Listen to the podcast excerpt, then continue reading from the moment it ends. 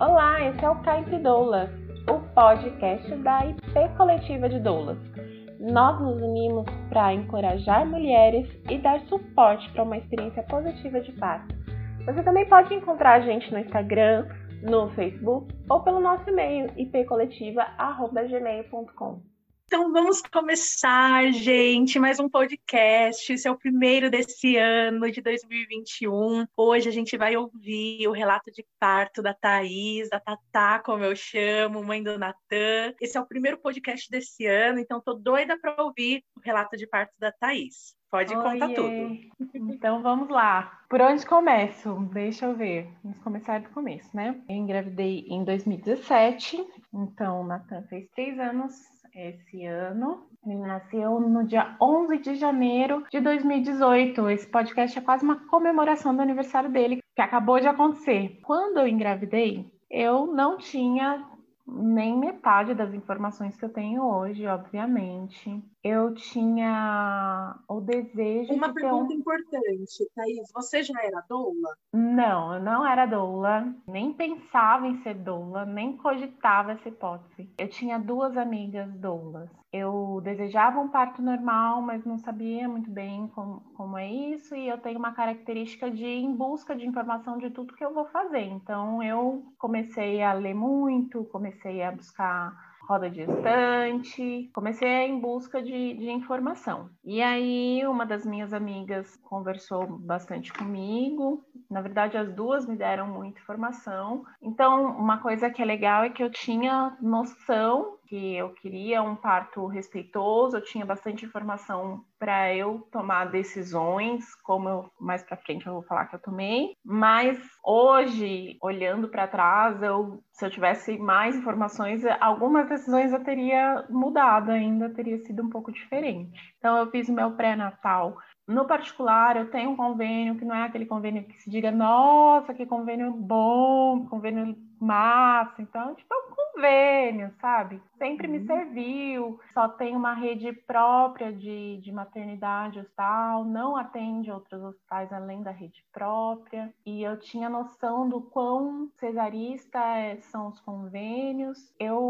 fiquei muito entristecida com o pré-natal nesse convênio naquela época porque assim, foi consultas, teve consulta que eu saí chorando, assim, de me sentir nada, assim, sabe? Não... Pra ter uma noção, quando eu tava já no quinto mês, eu já tinha passado várias vezes com o médico, o médico virou para mim e perguntou: é sua primeira vez aqui? Tipo, com a minha carteirinha na, absurdo, na, mão. né?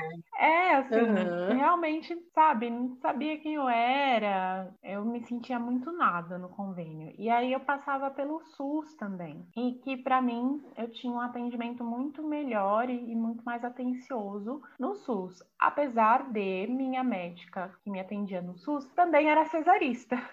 ela era uma médica também super a favor da cesárea. Ela tinha muito medo de tudo. Então, no começo da minha gestação, eu tive um hematoma subcoriônico que me deixou com bastante medo, que me fez ficar de repouso alguns meses. No final da gestação, eu tive hipertensão, tratei com, com medicamentos, inclusive tive que ir aumentando, ela teve que ir aumentando a dosagem da medicação, porque realmente era uma hipertensão bem representativa. Então, assim, meu primeiro plano no começo da minha gestação era ir para uma casa de parto. E aí eu não, não podia, por esse quadro, ir para uma casa de Sim. parto. E aí eu comecei a pensar em ir para o hospital do SUS, mas como eu tinha ainda não, como ainda não tinha tanta informação e como tinha alguns medos, no dia do meu parto, eu acabei indo para o hospital do convênio. Eu tinha medo de. E, e, na verdade, a minha médica ficava falando muito para mim: não, vai para o convênio, no SUS vão te segurar muito, a sua hipertensão é perigosa, seu bebê já está pronto. Então, eu fiquei com esses medos também que a minha médica colocou, Sim. e no dia acabei indo para o hospital do convênio e sendo atendida pelo plantão do convênio.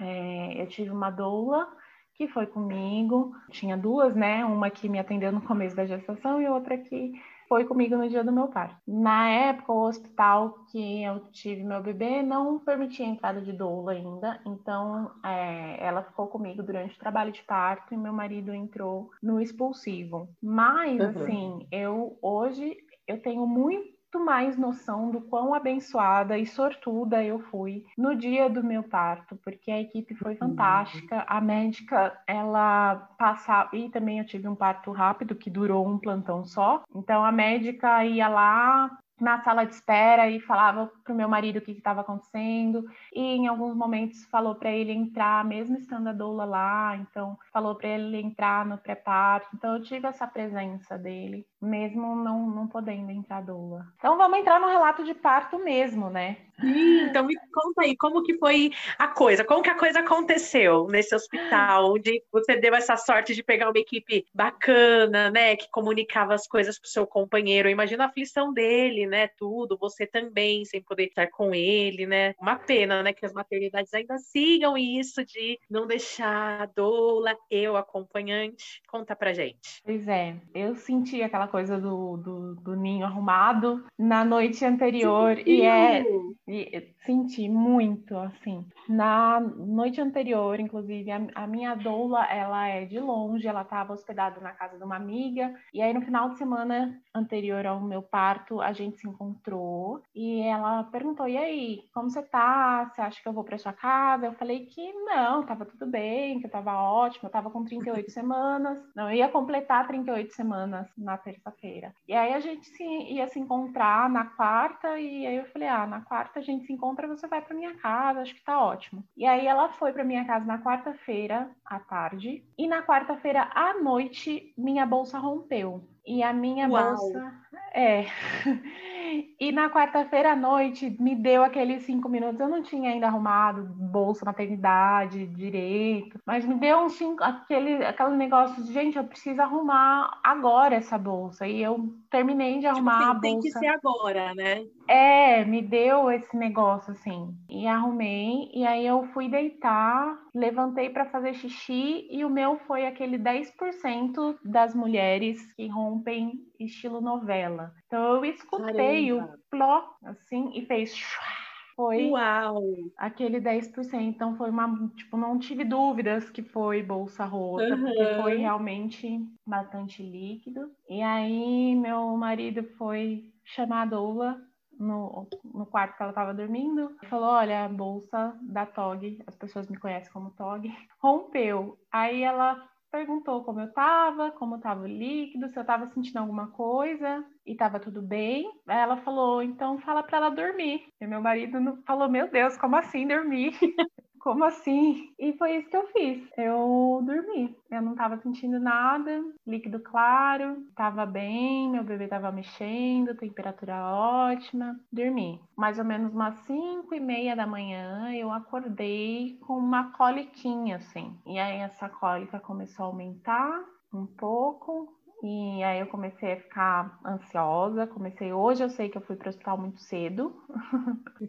Ainda bem que eu tive uma fase latente muito curta. Se fosse hoje eu teria esperado mais antes de ir para o hospital. Uhum. Mas a, a, eu não tive pródromos, entrei direto na fase latente. Já estava bem ritmada assim, então começou a me dar um, um desespero, tipo, vamos para o hospital. Minha doula tentou me acalmar, mas eu quis ir para o hospital. Cheguei lá na hora de troca de plantão. E aí já me internaram, cheguei lá, eu tava com 4 centímetros de dilatação, tava com contrações, então, mais me internaram porque eu tava com, a, com, as contrações bem ritmadas, mas eu poderia ter ficado um pouquinho mais em casa. Eu cheguei lá achando que eu tava parindo. Que ia nascer naquela, naquela mesma hora, né? Exatamente, cheguei e vai nascer, porque já, ao mesmo tempo pensando, né, nossa, vou tirar de letra esse negócio de trabalho de parto, o pessoal fala demais, tô aqui, tô de boa. Hoje eu sei que se eu tava de boa é porque eu poderia estar em casa.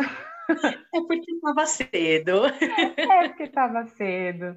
Eu tava, cheguei lá super achando que eu estava dominando tudo, né? Super arrasando. No trabalho de parto. No hospital não, não tem a sala APPP, né, que é pré-parto, parto e pós-parto imediato. Tem um pré-parto que ficam, que as mulheres ficam num biombo. No dia, eu acho que só tinha eu tendo um parto normal lá. As outras mulheres que estavam lá eram esperando para cesárea, então eu dominei o chuveiro e eu fiquei praticamente trabalho de parto inteiro no chuveiro, é, debaixo do chuveiro. Não tinha quem me tirasse de lá. Fez ausculta lá e toque lá e nem, não, não saí do chuveiro. Só saí realmente pro expulsivo porque Delícia. tinha que ir pro centro cirúrgico na hora do expulsivo. Ah, tá. E aí foi um parto rápido. Foram oito horas no hospital. Então, mas se for contar, eu nem sei quando que eu entrei na fase ativa, porque aí eu já não tinha mais uhum. noção de relógio, de hora, de nada. Uhum. Deve ter sido bem menos de fase ativa, porque eu cheguei no hospital com 4 centímetros, estava ainda na fase latente, né? não estava ainda ativa. E, e o Natan nasceu 2h23 da tarde. Então foi muito rápido. Nossa, foi muito rápido.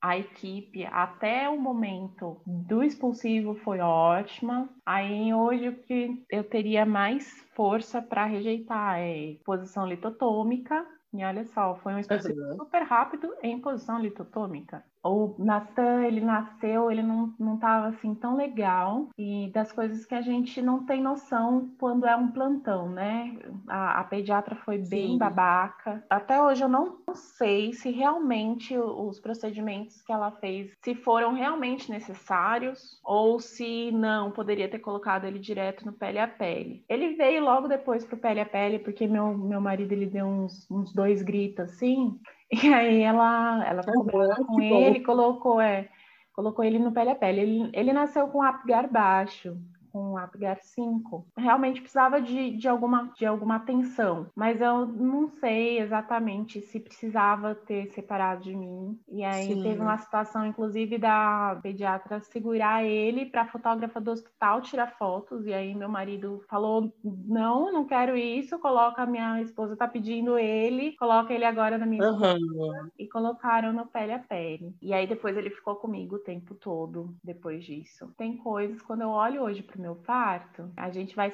ressignificando conforme as informações que a gente vai recebendo, né? No começo eu achava ele muito mais mágico, meu parto. O, o mal de ter informação também é isso, né? Continuo tendo muito orgulho de tudo.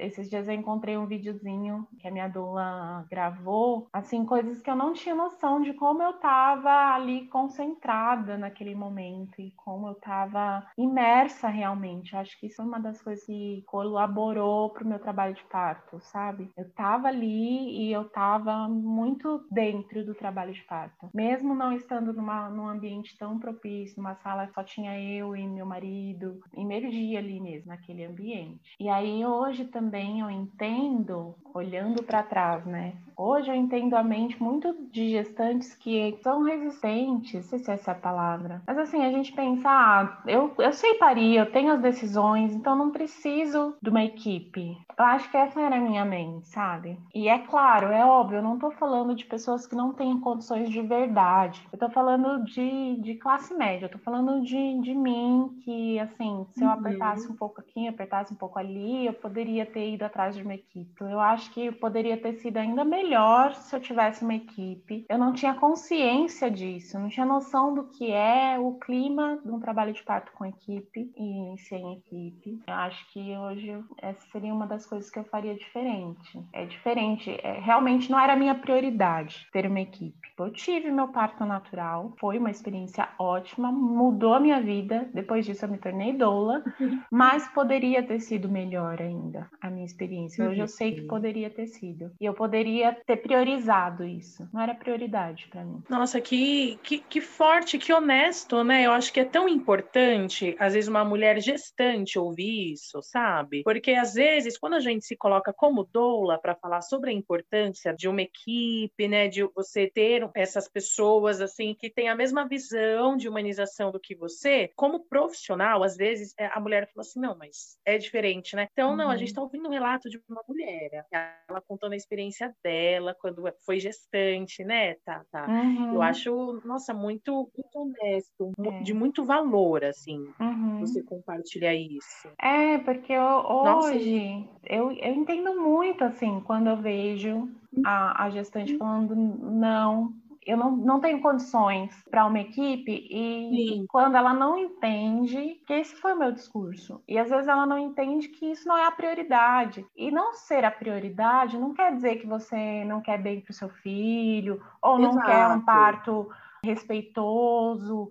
É, não, nada, acho que a gente tem medo de reconhecer, não tem problema nenhum. Isso tem a ver com, com a falta de conhecimento, ou, ou com o contexto que você está vivendo, ou com seus valores, Sim. com os valores da sua família, e tudo bem, sabe? Vai sair, vai. É eu disse continuo tendo orgulho, amando meu parto, uhum. mas hoje eu já, já penso diferente um pouco. Mas, mas é isso, né? Eu acho que a gente continua tendo orgulho da nossa história, né? Uhum. Eu acho uhum. que é, é tão, é tão único, né? É muito especial, né? É, é, é muito transformador, né? Parir, meu Deus, é muito. É. É, Ai, eu precisava passar por isso também para chegar nas conclusões que eu tenho Sim, hoje, né? Exato. Foi o seu caminho que te levou a, a chegar uhum. onde estamos, né? Foi esse uhum, caminho. Exato. Nossa, Thaís, muito obrigada por compartilhar comigo, compartilhar com a gente a sua história, o seu relato com tanta honestidade, com tanta verdade e com tantos pontos que eu acho que as gestantes precisam ficar atentas, né, gente? Então, a gente ouvindo os relatos de mulheres que já passaram pelo que vocês estão passando e levantando coisas aí que vocês podem aproveitar na caminhada de vocês. Muito obrigada, Tatá. Imagina, obrigada eu por, por me escutar, né? Obrigada por estarem aqui conosco. Beijão. Muito obrigada, gente. A gente quer saber sua opinião. Corre lá no Instagram e deixa pra gente. Deixa também uma pergunta ou tema pra gente discutir, conversar cá entre doulas.